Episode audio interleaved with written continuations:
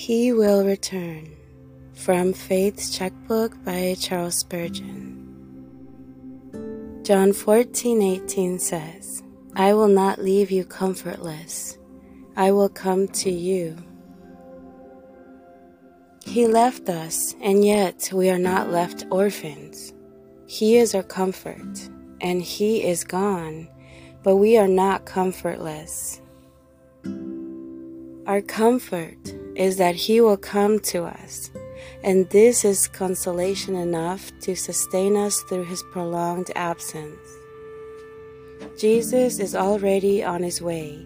He says, I come quickly. He rides post haste toward us.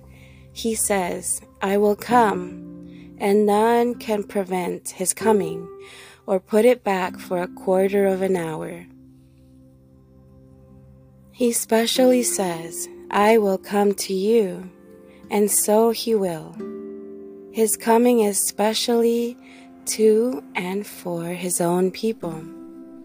This is meant to be their present comfort while they mourn that the bridegroom doth not yet appear.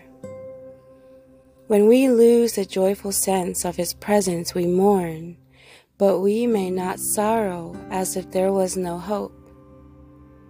Our Lord, in a little wrath, has hid himself from us for a moment, but he will return in full favor. He leaves us in a sense, but only in a sense. When he withdraws, he leaves a pledge behind that he will return. O Lord, come quickly. There is no life in this earthly existence if thou be gone. We sigh for the return of thy sweet smile. When wilt thou come unto us?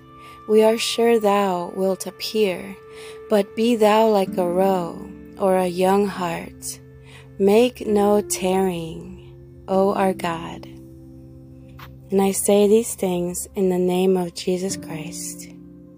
Amen.